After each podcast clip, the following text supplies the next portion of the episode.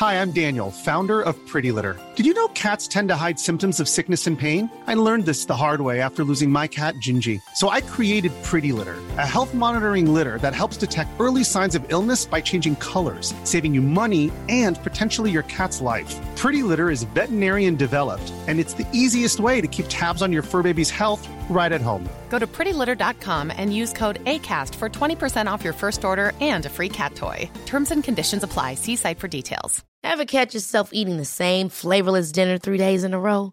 Dreaming of something better? Well, HelloFresh is your guilt free dream come true, baby. It's me, Keke Palmer. Let's wake up those taste buds with hot, juicy pecan crusted chicken or garlic butter shrimp scampi. Mm. Hello Fresh. Stop dreaming of all the delicious possibilities and dig in at HelloFresh.com. Let's get this dinner party started.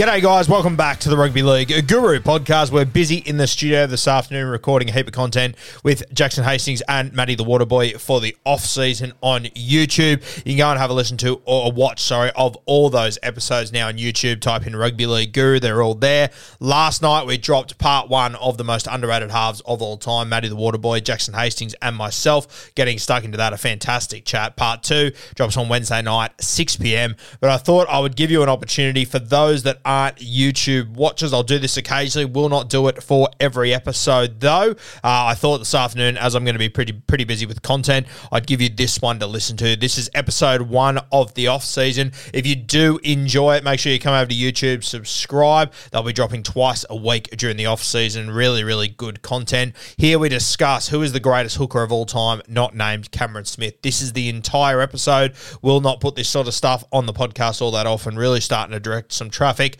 to the YouTube, which is something we're going to try and really blow up in 2023 and during this off season as well. But here's that audio. If you do enjoy it, go over to YouTube, check out the rest of the off season episodes.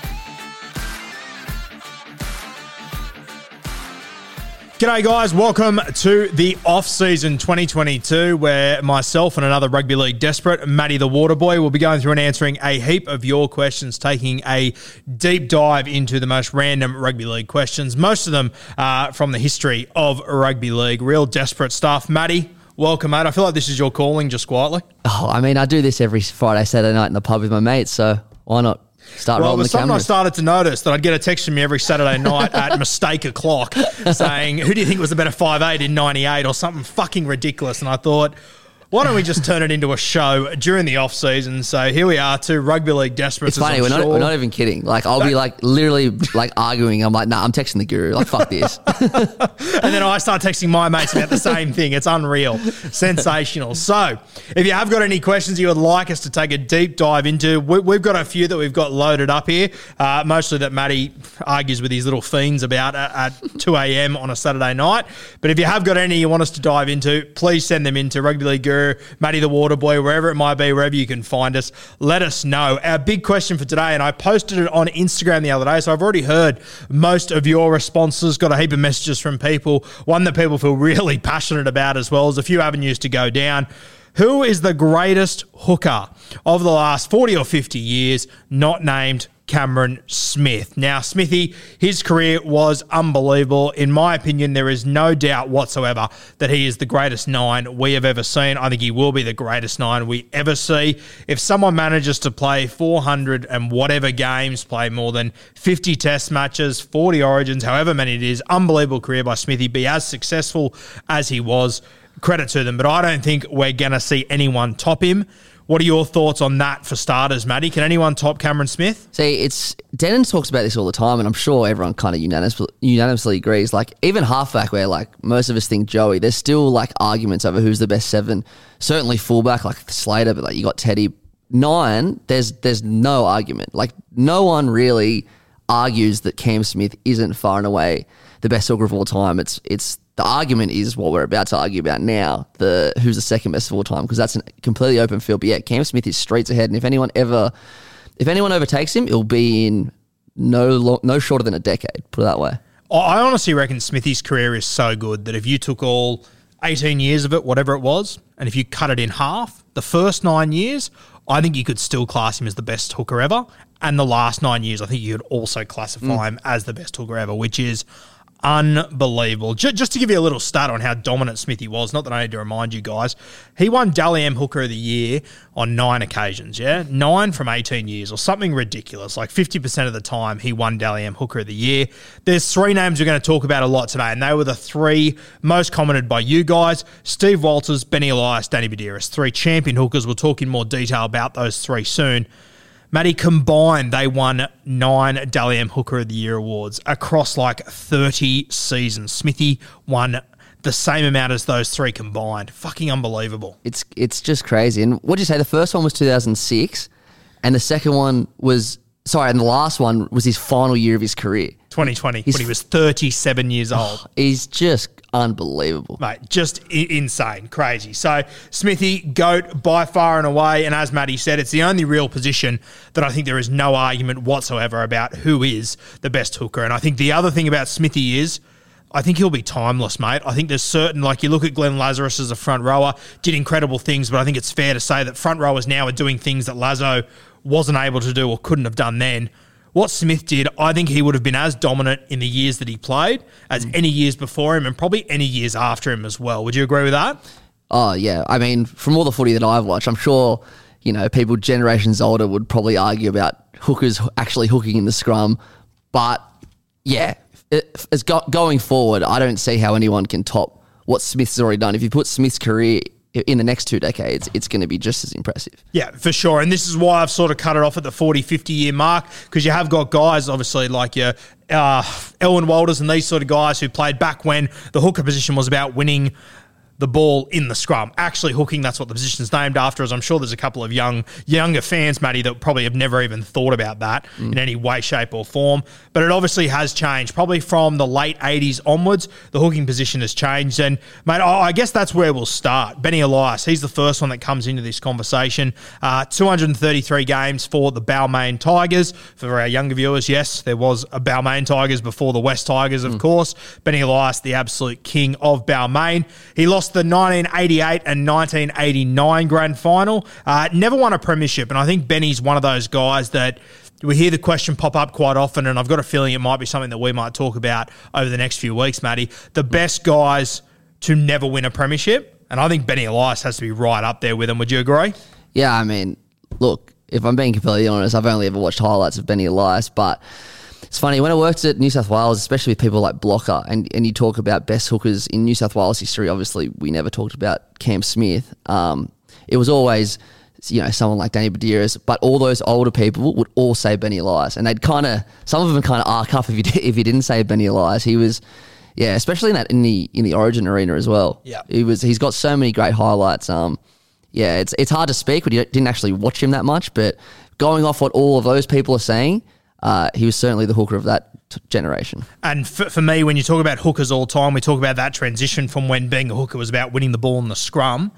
Benny Elias was the turning point for me. Uh, he was the guy that sort of he was almost a halfback playing hooker. He was the one that really changed the position. It used to be a very old school sort of position where it was like throwing watermelons off the back of a truck just delivering, whereas Benny Elias, he changed it completely. Standing at marker used to be the easiest job in the fucking world until Benny Elias came along, and then it changed everything. Your guys, like your your older school guys like your Royce Simmons and Bugdens, these sort of guys, once Benny Elias stepped into it, it changed everything. He really was a ha- like a halfback's mind playing at hooker. 19 games to New South Wales, only six games for the Kangaroos. So not a stack of games for the Kangaroos. There's a reason for that. Hooker of the year in 1985, 1988, and 1992.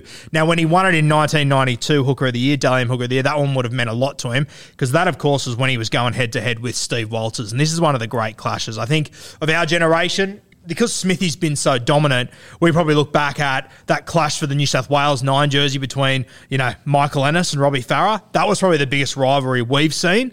Benny Elias, um, and of course Steve Walters, Boxhead, who we're going to talk about now. These two went head to head in the Origin Arena, genuinely playing for a Kangaroos jersey every single year. So Benny probably played a lot less games for the Kangaroos than he probably should have because he was constantly going to head head to head with Steve Walters. Now, Boxhead. 272 games, the vast majority of them for the Canberra Raiders, 228 games for the Canberra Raiders. Now, there was a period from 1987 all the way to 1994. Yeah, so an eight year period where he won three grand finals and he lost two. So he featured in five grand finals in eight years. Pretty impressive, of course. Uh, 1987, he lost. He won in 89, 90, and then lost in 91. So I almost got that three-peat. But then, of course, the Canberra Raiders, uh, led by Steve Walters, Ricky Stuart, Laurie Daley, Mal, they all returned in 1994 to win the premiership once again. So Pretty illustrious career. Steve Walters, obviously the brother of Kevy Walters. 17 games for Queensland, 20 tests uh, for the Kangaroos. And in every single rep game he ever played, he started in each and every single one of them. And as I said, you sort of had this Benny Elias era where 85 to 90 was all about Elias. Then all of a sudden, Steve Walters, well, not all of a sudden, Steve Walters really came into his own with the Canberra Raiders. He was the Dally M hooker 91, 93, 95. So when you look over that five year span of hookers, uh, those two won the Dally M Hooker of the Year. Well, if you look over that 10 year span, those two won the Dally M Hooker of the Year on six occasions. So pretty wild. Now, I know Steve Walters, obviously a Queenslander, Matty, so I don't know how much you've had to do uh, with, with, with Steve Walters and whatnot, but do you have any, any memories or conversations you've heard people t- talk about Steve Walters? Well, just for the fact that that Raiders team in the 90s, primarily early 90s, are one of the most fascinating teams of all time looking back. Like they were that young team that just came through, and then they they lost that first year, and then they just kept kept winning, and he he was a part of that. And you go back and look in that Raiders side, there are some like Laurie Daley, Mal Meninga, Ricky Stuart, Bradley Clyde, some absolute throbbers in that team, and he was there the whole time. He was a mainstay. So, I mean, he's he's been he was in one of the greatest teams of all time. And I think because there was so many superstars in that Canberra Raiders team, he's probably the underrated guy. When you look at like you, um, Ricky Stuart, probably the best long passing game we've ever seen, potentially the best long kicking game we've ever seen. Mal Meninga, an immortal of our game. Bradley Clyde, arguably the best forward we've ever seen. I spoke before, a guy like Glenn Lazarus, like you look at what Lazo was doing back then, and front rowers now. They're they're doing things that he could have never done. Whereas a guy like Bradley Clyde, what he was doing back in the eighties, guys are doing the same thing now. Like he, he was just on another level, and you had all these superstars in this team, and arguably the greatest team ever, the Canberra Raiders of the nineties. But touching the ball on every single play was Steve Walters, so he has to be put right up there at the very top. Uh, I'm I'm sort of leaning towards having him as my second best ever. I know Matty's got someone else, and we'll get into him now, which is interesting because the careers of Steve Walters and Danny Buderus, they sort of overlap each other. Now, the back end of Steve Walters' career, uh, he obviously goes and plays for the North Queensland Cowboys during the Super League shit fight. He's up there for two seasons. 99, he actually goes and joins the Newcastle Knights. And, and you Knights buffs, you can probably give a little bit more detail, but he only plays about half the season. His season comes to an end. It's the end of his career. And at that point, Newcastle, looking around their squad, who's going to come in and play nine after Boxhead. Of course, they find a kid that had played a bit of fullback, a bit of centre, a bit of halfback. Danny Buderus, he comes in and he plays hooker. And, well, we all know how it unfolded with Danny Buderus over, what, 250 odd games, captain of New South Wales, captain the Kangaroos. Did it all in rugby league. I'll give you a bit more detail into Danny Buderus and his transition to hooker soon. But, Matty, a guy that I'm sure you would know inside out, Danny Buderus. Tell us about your memories. Yeah, I know Danny Buderus well, uh, working at New South Wales, and he was one of those guys. When I met him, I was completely and utterly starstruck because he was one of my, literally one of my heroes growing up.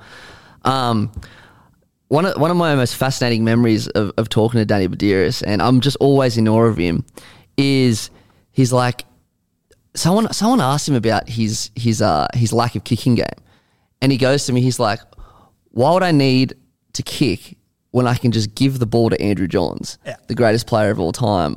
like he knew his role so well, and everything that he did do for his team, he he did it hundred percent, and he was one of the toughest motherfuckers to ever play the game. So yeah, I loved watching Danny Buderus play uh, when I was growing up as a kid, and I loved when he came back from Leeds and, and returned to Newcastle. That was I thought that was a fantastic moment. He's also many people don't know this. He's massive in Leeds. Like he had three solid years there. If you go to YouTube, you type in Danny Buderus Leeds, like they got a song. Uh, a song about him that they used to sing. they in, they used to sing in the stand, uh, sing in the stands, and yeah, I mean, growing up, it's it's hard to, you know, I was a South fan. Uh, we won about ten games in my entire primary school career. So when I watched Joey and uh, and Buderus play, it was it was hard not to absolutely love them. I think I don't have the stat in front of me, but I keep getting reminded. I, I think when uh, Joey and Bedsy didn't play for the Knights, they went on this crazy streak of just not being able to win a game, and unfortunately, that streak was broken by South. But like, it just shows how important Danny Buderus is to Newcastle, and then eventually to New South Wales and Australia. He's truly one of my favourite players of all time. And you make a really good point. And using Bedsy's words there, you know, why would I need a kicking game when I've got Andrew Johns in my team? And I think this is part of the career of, you know, Danny Buderus and Steve Walters. When you've got Ricky Stuart, Laurie Daley, Mal Meninga, and when you've got Andrew fucking Johns in your team, you probably don't need to be the most expansive hooker of all time. Your job is very simple. Move the boys around the park and get clean ball, clean early ball to your halfback. So I think sometimes we sort of undervalue the roles that those guys played in their team. Whereas a Benny Elias, and I think this is why, you know, some of that some people in the older generation feel so strong about Benny, and from what I've picked up on, is that he was the focal part of the Balmain Tigers attack. Everything they did came off the back of Benny and the way that he was able to control the ruck. So it is a really interesting conversation when you're talking about those three, all of them. I know the Dally M system isn't the best thing to go off. I get that 100%.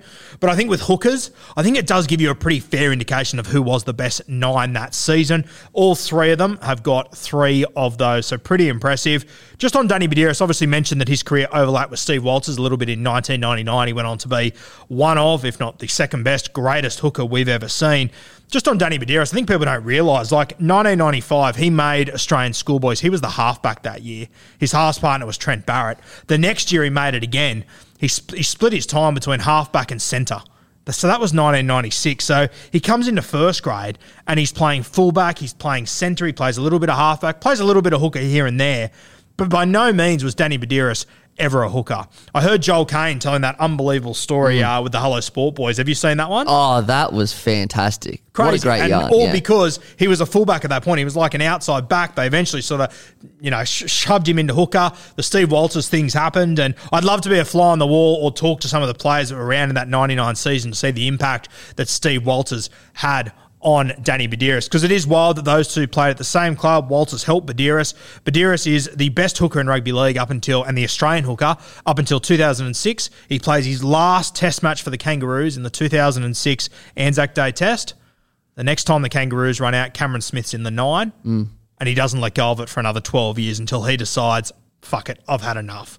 I'm Well, going to retire I- from I- rep footy. I'm pretty sure Cam Smith, in his Aussie career, missed one game for, for Australia, and Robbie Farah got his got his go, something like that. I've got so many memories of waking up at 2 fucking AM to watch Australia beat the living shit out of Scotland with all these guys making their debut, and every single time, Cameron Smith. Yep. Ran out in every single game, stacked up so many. That was a tough thing for Danny Buderus, you know, from 2006 onwards. Captain of New South Wales, granted they didn't have much success and whatnot, but he just couldn't get a bait in that Kangaroos team. So, and I think Danny Buderus is the start of a long list of guys that we're about to talk about that their careers were just completely fisted by Cameron Smith existing.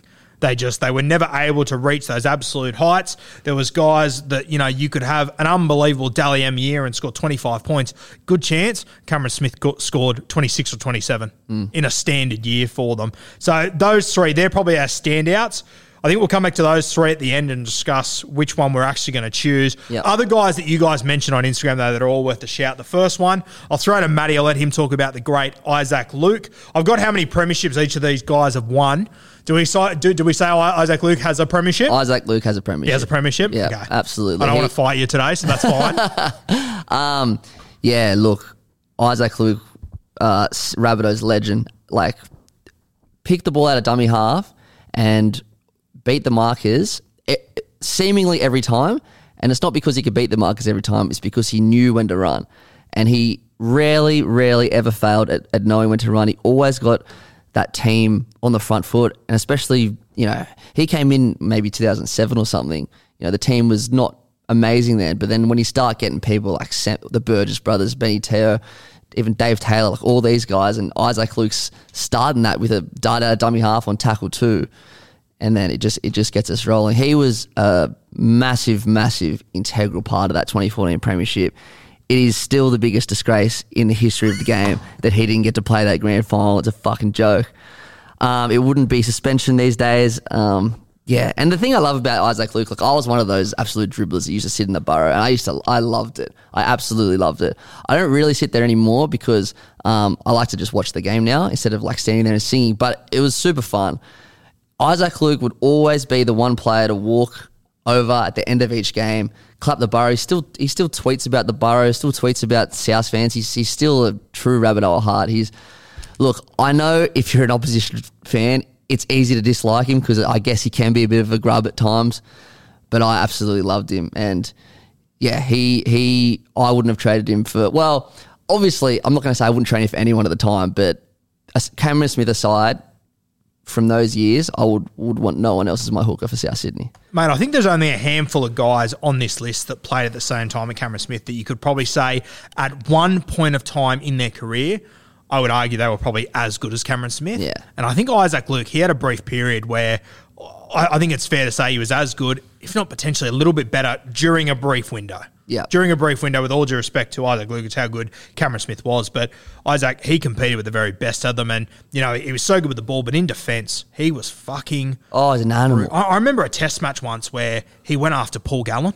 Yeah. Like two or three times in a half went after him until they eventually punched on. He was a lunatic, Isaac Luke. Oh, he yeah, he definitely had a screw loose, or maybe he was just as tough as nails. But again, that's what you love to see as a fan. I still remember. I, I'm not sure if it was both their debuts, but it was the first time I remember watching him. It was a day, and I can't. You might remember. It was a day that Isaac Luke carved up, and Eddie Payer was playing halfback for oh, South yeah. Sydney. Just these two young guns that had come from Mascot that absolutely blew it away that day. And you sort of, you, I I sort of thought from that day, fuck, both both of these guys are going to be superstars. Eddie went on to have a good career, obviously, but never kicked on to the level of Isaac Luke. And mate, it's something you said to me before really stood out that you know, like he's always just been a true Rabbitoh. No matter where he was playing, what club he was playing for, I think you just always tell that he wanted to be at South Sydney. Yeah, definitely, one hundred percent. And second to that point, he was always a true blue Kiwi at heart as well. Like he he he made he played forty three games. It, it says here for New Zealand, which is a crazy amount of games. And and I think there was a couple of years there where um he He played was on the outside for a bit, wasn't it? well, he? he played on the bench because I think I think it was Nathan Fien was, was ahead of him. Um, and it was a bit like that at South as well when Jason Taylor was the coach. Like Bully was off him because he didn't give him 80 minutes. And then as soon as somewhat Johnny Lang, but, Michael Maguire in 2012, Isaac just went to a new to a new level when he put all of his trust in him. When did Isaac leave South Sydney? What year was it? 20, I'm going to say 15 or 16. Let me Yeah, just after it. your premiership. Yeah, so his first year for the Warriors was 2016. Yeah, right. Fuck, he was a good footballer, Isaac Oh, Luke. Loved him. Now, another one on this list that I thought was really interesting, and I um, obviously we're, we're talking about some of the best hookers from the last twenty years, so we've really got to sort of uh, nitpick. A lot of people voted for Jake Friend, which uh, obviously you're a touch biased, being a South Sydney fan and hating every Roosters guts, which is completely fair. I got to tell you, I was a little bit surprised that Jake Friend got this many votes. I understand he's got the three premierships, I get that, uh, but just and I, I think he's one of the best defensive hookers we've ever seen, no doubt about that whatsoever. But on the attacking side of things, I probably wouldn't have put him at the same level as these other guys. Three premierships, very hard to argue with, and if it wasn't for Cameron Smith, God knows how many Origins he would have played. He probably would have played a fair whack. I think he ended up playing four or five in the end. I think he might have played one or two series the back end of his career. Uh, but mate, where, where would you sit? Jake Friend, like a lot of people are putting him in front of your Buderus, your Elias, your Walters, which personally I think that is batshit crazy. Yeah, look, I'm glad he got his Origin debut in the end because Was it only one game? Nah, he played. Yeah, he played one series. One in- series, in, yeah. 2020. So I'm glad he got that because he he sat behind Cam Smith his whole Yeah. his whole career. And you're right. Like in defense, no one was ever getting through him. You know, his service was good, but he, you're right. His his attack wasn't on the same level as someone like Danny Buderus or even Isaac Luke. Um, so yeah, I find that a little surprising, but I guess his his longevity in the game. He was part of two premiership winning Roosters teams that were like completely different teams. So I, I kind of understand why people would say Jake Friend, but I certainly wouldn't put him on the level as Danny Buderus. That's for sure. Yeah.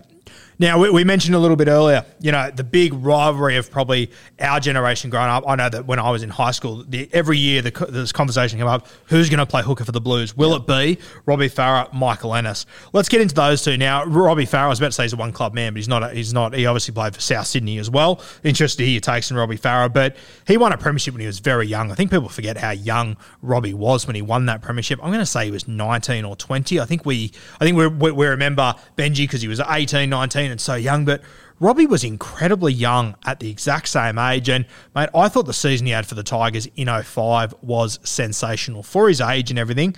Very, very impressive to win a comp in the early parts of your career like Robbie Farah did.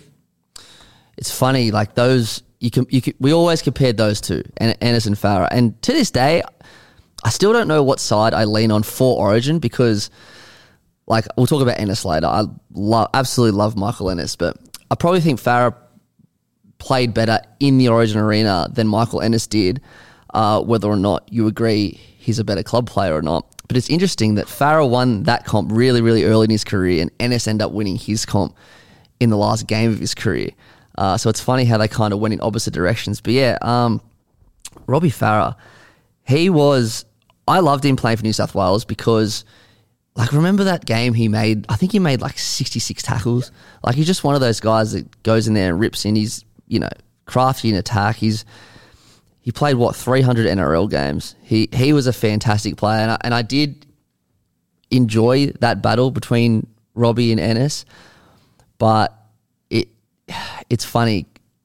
They were always fighting for second, weren't they? Because Cam Smith was at his absolute best then. And I know we're talking about Origin, but it was it's kind of funny how everyone's like, yeah, Robbie Robbie versus Ennis, Robbie versus Ennis, but really the the king at the time was was Cameron Smith. Well, mate, I, I would argue they weren't even fighting for second. They were fighting for third. Cameron Smith, daylight, then whichever New South Wales fucking hooker Yeah. happens to win that gig. Uh, yeah, like when you have a look, obviously, I, I'm pretty sure Michael Ennis, he never played for the Kangaroos. I could be wrong. No, he didn't. He didn't. Well, You know what? It's so funny. This actually came up at the pub the other night. Shock me. Yeah, Go. yeah. Like look, this this exact conversation. We're like, did do we did Ennis? Because we couldn't imagine Ennis in a in a um, Kangaroo, Kangaroos yeah. jersey. So yeah, we look, we looked that up. He, he never played for Australia, and, and Farah played his one- his one game. I'm pretty sure. Yeah, well, I'm pretty sure. Well, Farah had a series where he came off the bench for the Kangaroos when Cameron Smith was starting nine.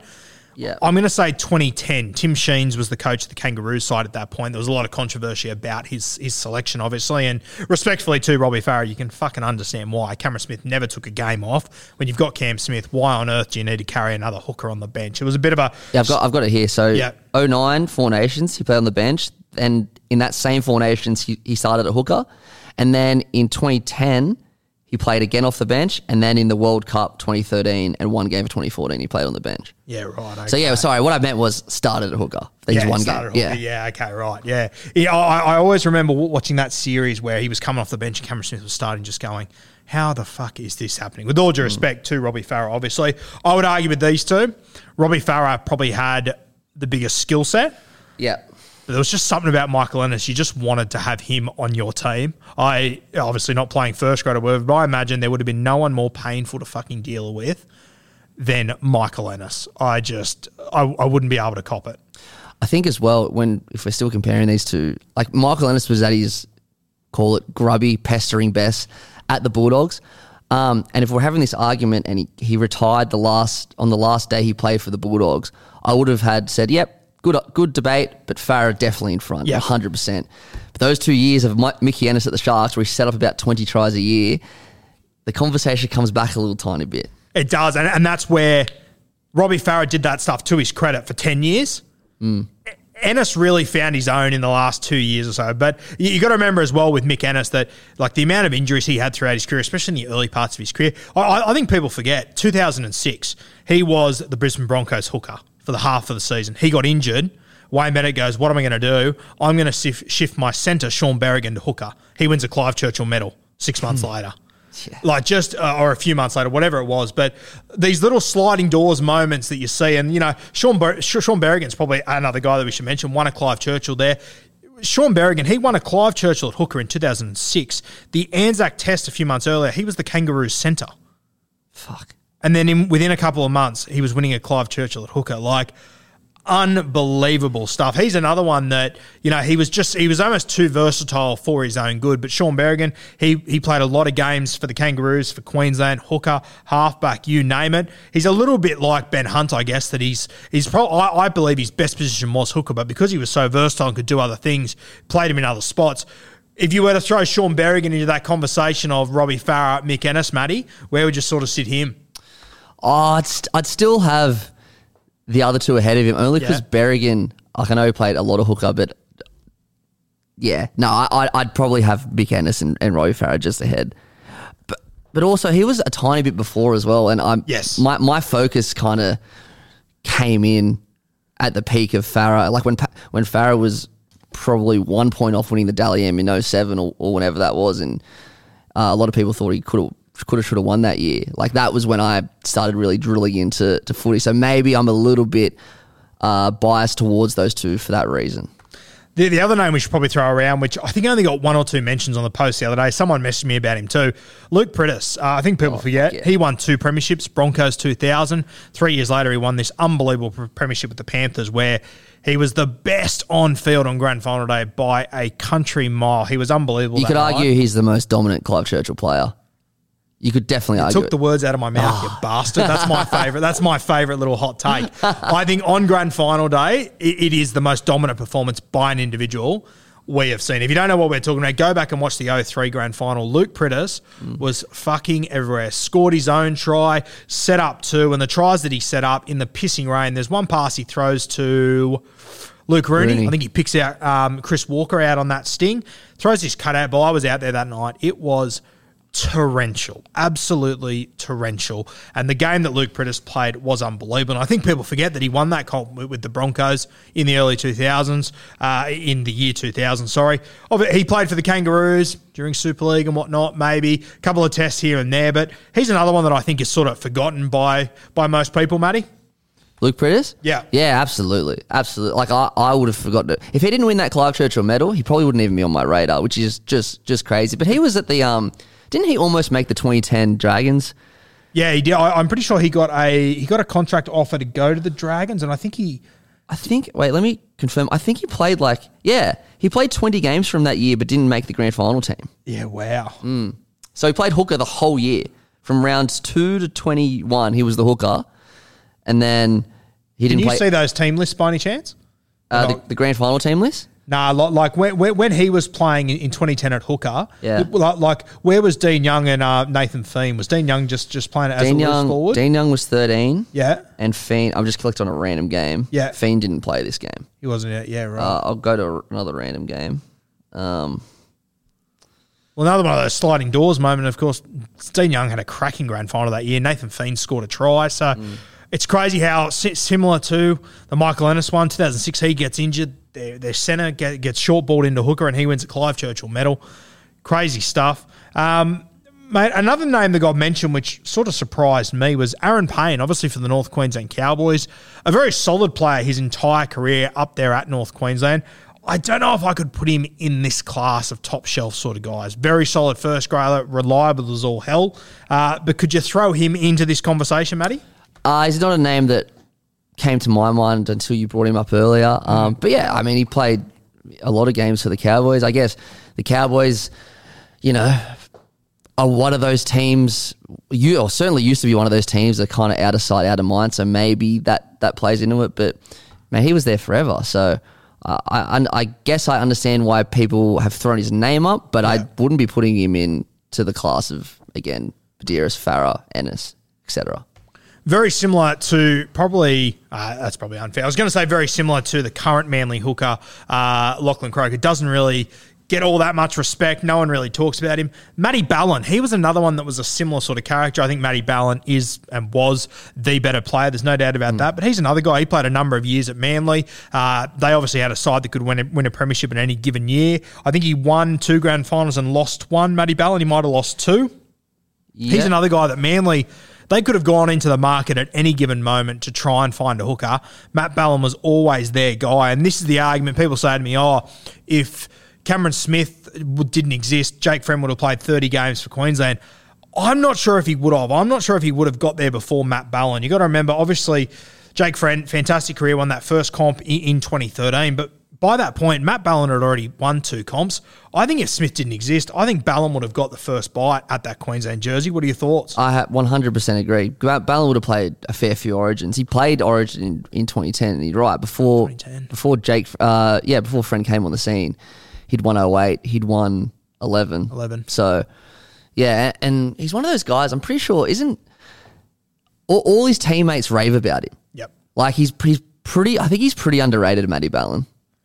Yeah. For sure. And we spoke about like Jake Friend, how he's like an incredible um, defensive player. Matt Ballin was the same. He, Oh, and I, yeah. I would say that's why the, his teammates rave about him. I think the other thing about Matt Ballin, and we spoke about, you know, you got Steve Walters, who always won comps with Ricky Stuart. You got Danny Buderus, who always played with Andrew Johns. Uh, you know, Jake Friend, he won two comps with Cooper Cronk, for example. Uh, when you have a look at the career of Matt Ballin, 2008, obviously he wins that comp with Matt Orford at halfback.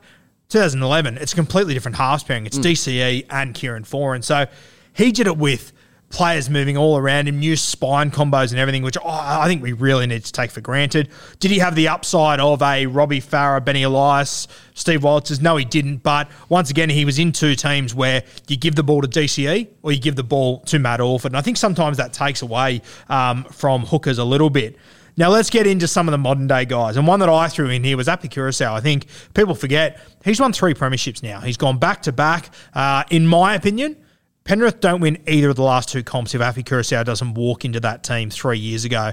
Might be a hot take. What do you think, Matty? Agree or disagree? Totally agree. He is just ridiculous right now. He's so um, deceiving at, at dummy half, and it's, it just shows it, like how he's playing at Penrith right now. How he just gets everyone on his side on the front foot. He's he's the markers are just always they always need to be on their toes with him.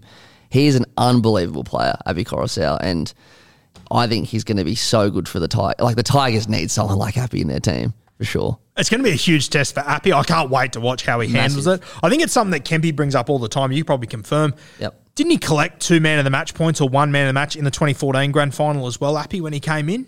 I don't know, to be honest. I think Kempy said it a few times. Like, obviously, Clive Churchill went, went to Sam Burgess, and fair enough, he was a maniac in that game. The best two players on the field were Sam and George Burgess. Yeah, that, they that's. I, I don't know about who the third best was. I mean, I've watched the game a million times. Yeah, I mean, he was good. Yeah. he was good. I don't know if he was probably in the top three of the game, but like he was. cer- He, he hadn't played a game in eight weeks. Unbelievable. Like, yeah, he he come in and did more than his job. Put it that way. And, yeah, and I I can't wait to see the impact he has on the West Tigers, but I also can't wait to see what sort of a hole he leaves at Penrith because I think people sleep on how important Appy is. Yeah. Like, I, I, I think he is such a good nine. And I remember sitting here, you know, five or six months ago and oh, I sort of said I wouldn't be surprised if Appy's in front of Damien Cook for a kangaroo jersey at the end of the season. Sort of played out that way, but I remember at the time, mate, I copped abuse left, right, and centre because people were still sleeping on Appy. Yeah, I, I think I, I probably disagreed with you at, at the time as well. And obviously, this isn't to say Cook's gone down at all. It's just you kind of start noticing what Appy's been doing at Penrith. And Yep. yeah, I mean, if if I don't know if he'll play Origin next year because who knows how the Tigers are going to go. Like blah blah blah. You know, it's obviously too early to talk about that. But if Appy was at Penrith next year, you could argue that he's probably the front runner for the Origin nine jersey next year. You could certainly argue it. I, I definitely think so. I think, especially, mate, the way that, and this is with all due respect to, to Damien Cook, obviously been a great player for a very long time, but, mate, he wasn't named in that Kangaroo squad. No one batted an eyelid. Hmm. It, it was hardly spoken about. It, it was crazy that an incumbent like him, who was still the Origin nine, missed out. on it. No one really said anything. It's going to be. I can't. I'm actually, and I, I imagine you'd be excited too to see how Damien Cook bounces back. It would be a little bit disappointing for him. I think he won't come out and say it, but being the competitor he is, I'm very keen to see how he bounces back next year. Now, Cookie. Another guy that not too many people mention, which I was a little bit surprised by. I wouldn't have him as my top, don't get me wrong, but I thought he was worth having in this conversation somewhere. Um, Cookie has been the Australian hooker essentially since Cameron Smith retired. He's been the New South Wales hooker for the last few years. Started his career late, so maybe that's what impacts it. We've only seen five years of Cookie, five or six years Well, yeah, he, he, his breakout year was 18, 2018. So that's five years. Fuck, he came on quick. He, he just arrived at the exact right time to play rep football. Well, that's the he? thing. So at the start of the 2018 year, everyone had Cam McInnes as a that's going to Yeah. be the hooker for Origin. And after 10 weeks, everyone was just like, damn, it wasn't even a debate anymore. Yeah. Now, obviously, we're, we're nitpicking the best of the best, but they're two South Sydney hookers we talk about, Damien Cook uh, and, of course, the great Isaac Luke. Can you put Damien Cook in, in Isaac Luke's class for you? Uh, well, yeah, certainly in, in his class, 100%. They're, they're kind of similar, but, but also kind of different. Like, Yeah. Cook is probably more explosive out, out of dummy half, whereas Isaac probably knew when to run a little bit more. Mm. In the defensive side of things, Isaac Luke hit you harder, Yeah. but Damien Cook doesn't miss tackles. Damien Cook's tackle efficiency this year was 97%. Something crazy like that. So, yeah, you're, yeah, actually, to put it like that, they are kind of in the same class. They're kind of similar, kind of different. And South have been blessed to have two fantastic hookers. And I just think, I know Isaac didn't technically win a premiership, but if Damien Cook doesn't win a premiership with the Rabbitohs, you'd probably still have Isaac, Isaac, just a little yeah. bit higher. Yeah. I think And- the and other- it's- sorry, and it's just unfortunate as well that Cookie's he's been in five prelims in a row, and Yeah. they've only won one of the games. And you know the grand final last year was closer than everyone remembers. So yeah, uh, at, at this point it, it's hard because Damien Cook's career isn't over yet. Yeah. and you know you don't you don't want recency bias, and I've always got that in the back of my mind. Um, but I think South did a team of the decade uh, earlier in the year, and Mm-hmm. I think I think the fans actually voted for for Cook, but it was like 51-49 or something, and then and like half the people are just blowing up at the other half of people for recency bias, but also Damien Cook's such a gun. So yeah, they're very. They're, I mean, they're both guns. South have been absolutely blessed with two fantastic hookers. I think the other thing that's probably hindered Damien Cook a little bit is that, you know, 18, 19, this incredible running game was on, but we'd never really seen someone run like him as consistently as he did.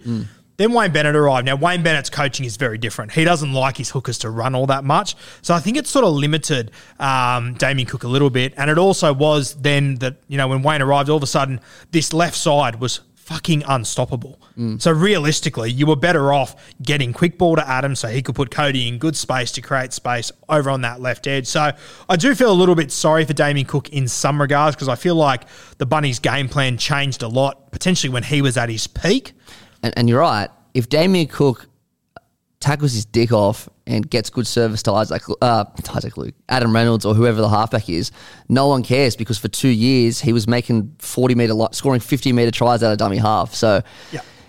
yeah, you're completely right. It's tough. And you know what? You know, the one thing I notice about every single one of these players on this list, when I think about the Melbourne Storm and I think about the last 20 years, Cameron Smith's the main guy. Would you agree? Oh, yeah, 100%. Like he, he is the face of that franchise. He's the guy that, that you think of. Steve Walters in the Canberra Raiders side. I, I probably don't, my first thought isn't Steve Walters. It's probably Ricky Stuart, Mal Meninga. He's not even in my top four thoughts, to be honest. Yeah. Benny Elias, to be fair, I would probably have him as the guy that I think of when it comes to Balmain, but like they didn't win a premiership. Mm. That changes things for me a little bit. You've also got, you know, Blocker Roach, etc. These sort of guys. Yeah, you always say, yeah, blocker, Ciro, Benny. Yeah. You don't just say Benny Elias. Yeah. But I think out of this list, like Danny Buderus, for me, it's Andrew Johns. Yeah. Like then probably Danny Buderus. I just always think Joey was obviously being arguably the greatest player of all time. Mm. I'd probably have him as the second best player of all time, but we can argue that another time. but like outside of that, you know, Isaac Luke, Jake Friend, Robbie Farah, Matt Ballin, Mick Ennis, Aaron Payne, Damien Cook, Appy, Luke Priddis, Shaun Bear, all these guys, I don't look at any of them and go, oh, he was the guy that I remember that team for. Cameron Smith was the guy I remember as being the guy for 20 years in the best team in the competition, which is just incredible. It's so true. And especially because he had Billy Slater there as well. And like, yes, of course you think of Billy Slater. He's the greatest fullback ever, arguably. But you're right. Cam Smith has been the face of Melbourne for the past two decades. And, and it's it's not really debatable. It's it's yeah, I can't you know, you've obviously got Cooper Cronk and Billy Slater there. You might have the best fullback ever there. Arguably, as you said, you might have I wouldn't say the best halfback ever, but potentially the greatest winner we've ever seen as a halfback. Mm. I just think what Cooper Cronk achieved throughout his career, which I'm sure is something we'll talk about over the next few weeks as well, which I can't fucking wait for. but when you look at the Melbourne Storm team, I just think Cameron Smith. So I I don't think any of these guys were anywhere near the level of Cameron Smith. Gun to head, Matty. Who you taking? Danny Buderus. Danny? Yeah, like maybe I have the bias of gro- like growing up and absolutely adoring him. Maybe I have the bias of getting to know him, and also he's the world's greatest bloke. Uh, I don't think that's a secret, but he really is. But all that aside, he was such a fantastic player. I remember even in 2008, I, I like did a poll on my Facebook on Origin Day: who's better, Danny Buderus or Cam? Like, just loved him so much. Bled blue for New South Wales. Like that that run where um, we kicked off and Shane Webcke grabs the ball and Danny Buderus is just there in his face, put a huge shot on him, bounced completely off him, but just set the tone for the game. Like he's just that sort of, he's the sort of guy you look next to and you're like, all right, I'm going to battle with this bloke. So Danny, he, he just, he had everything for me except the kicking game, but he didn't need that. He didn't So- need it. you know, you know what I love about his Origin career at the moment is, is obviously that tackle that you mentioned. The other one that I will never forget is when he threw it to Andrew Johns. He went to the right. He came with his right foot and he threw it between the markers. Yeah.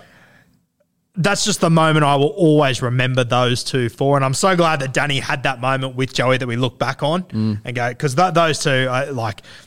Another great conversation we could have is the best hooker halves combinations ever, and I think that Buderus and Joe, I think they'd be very hard to push back on there.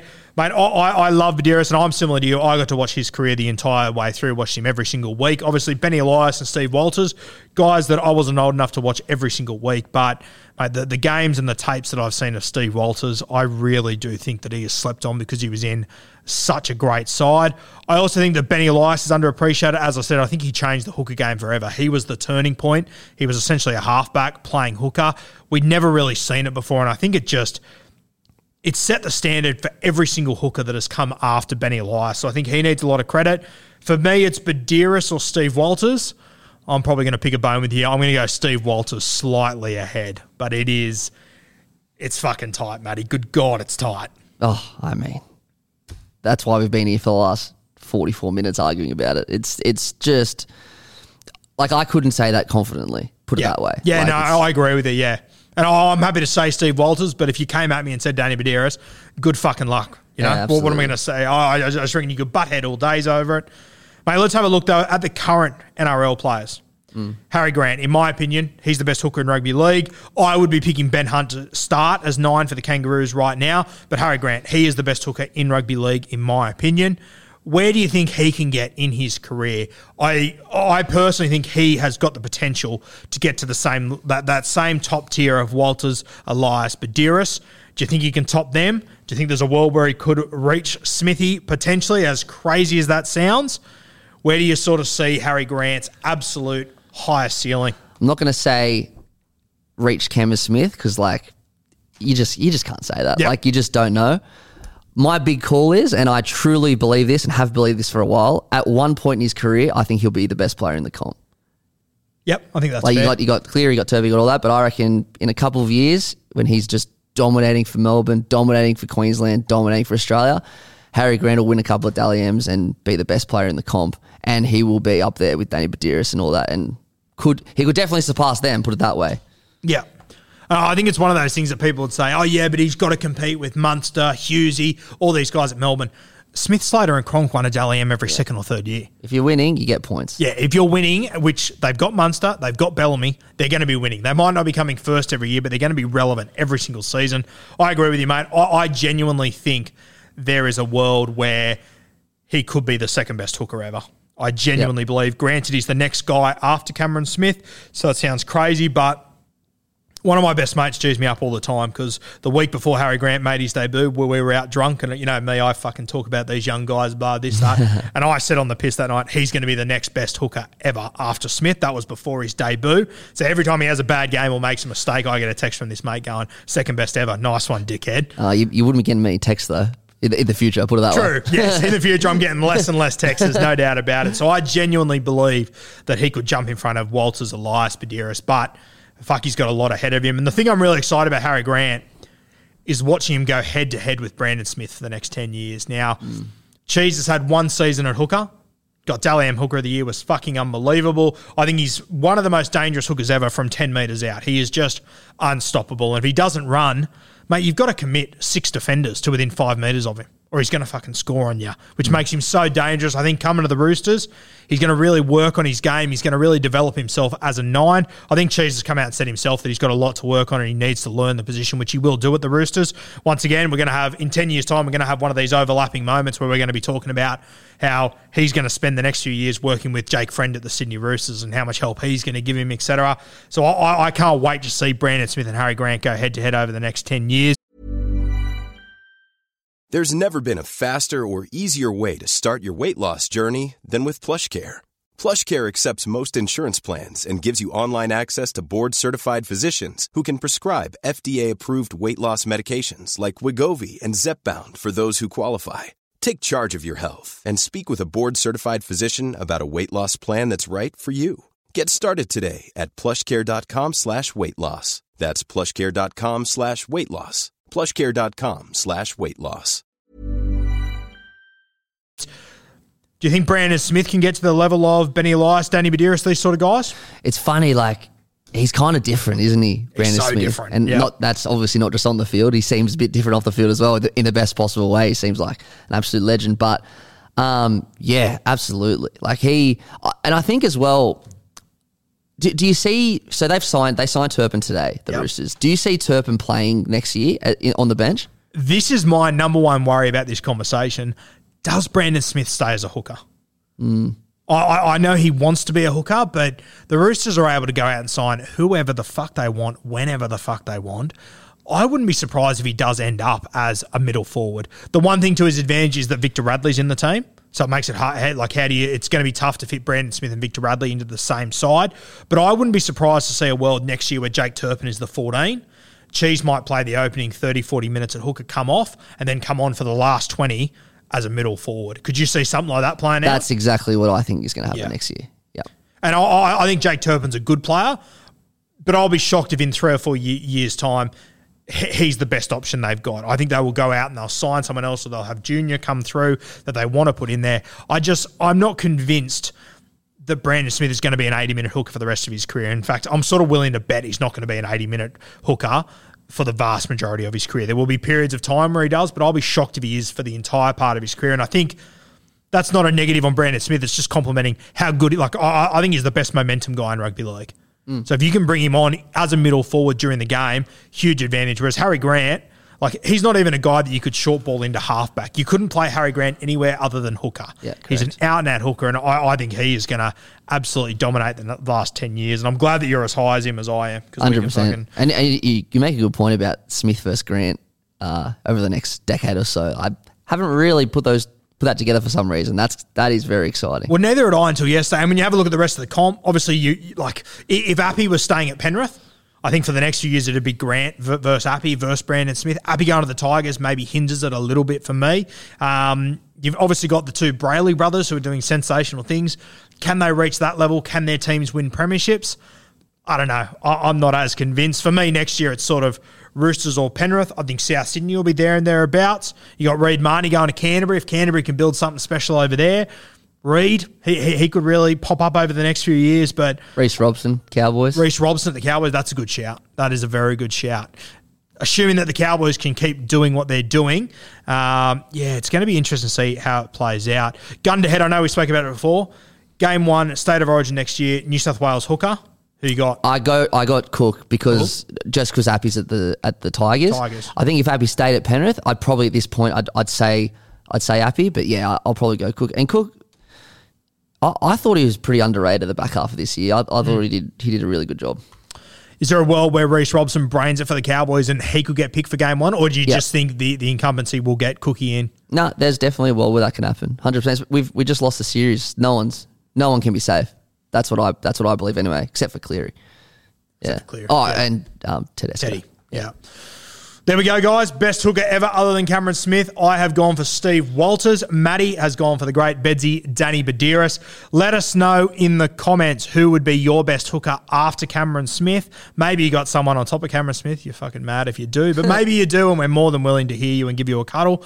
Let us know if you've got any questions you want me and Matty to cover over the next few weeks. We're going to try and do probably two of these a week, uh, depending on how many questions we have and whatnot, whilst we're in the off season. So if you've got any questions you want us to cover that you and your mates, you and your boys are arguing over at the pub at silly o'clock, let us know, send them in, and uh, we'll get stuck into them. Cheers, legends.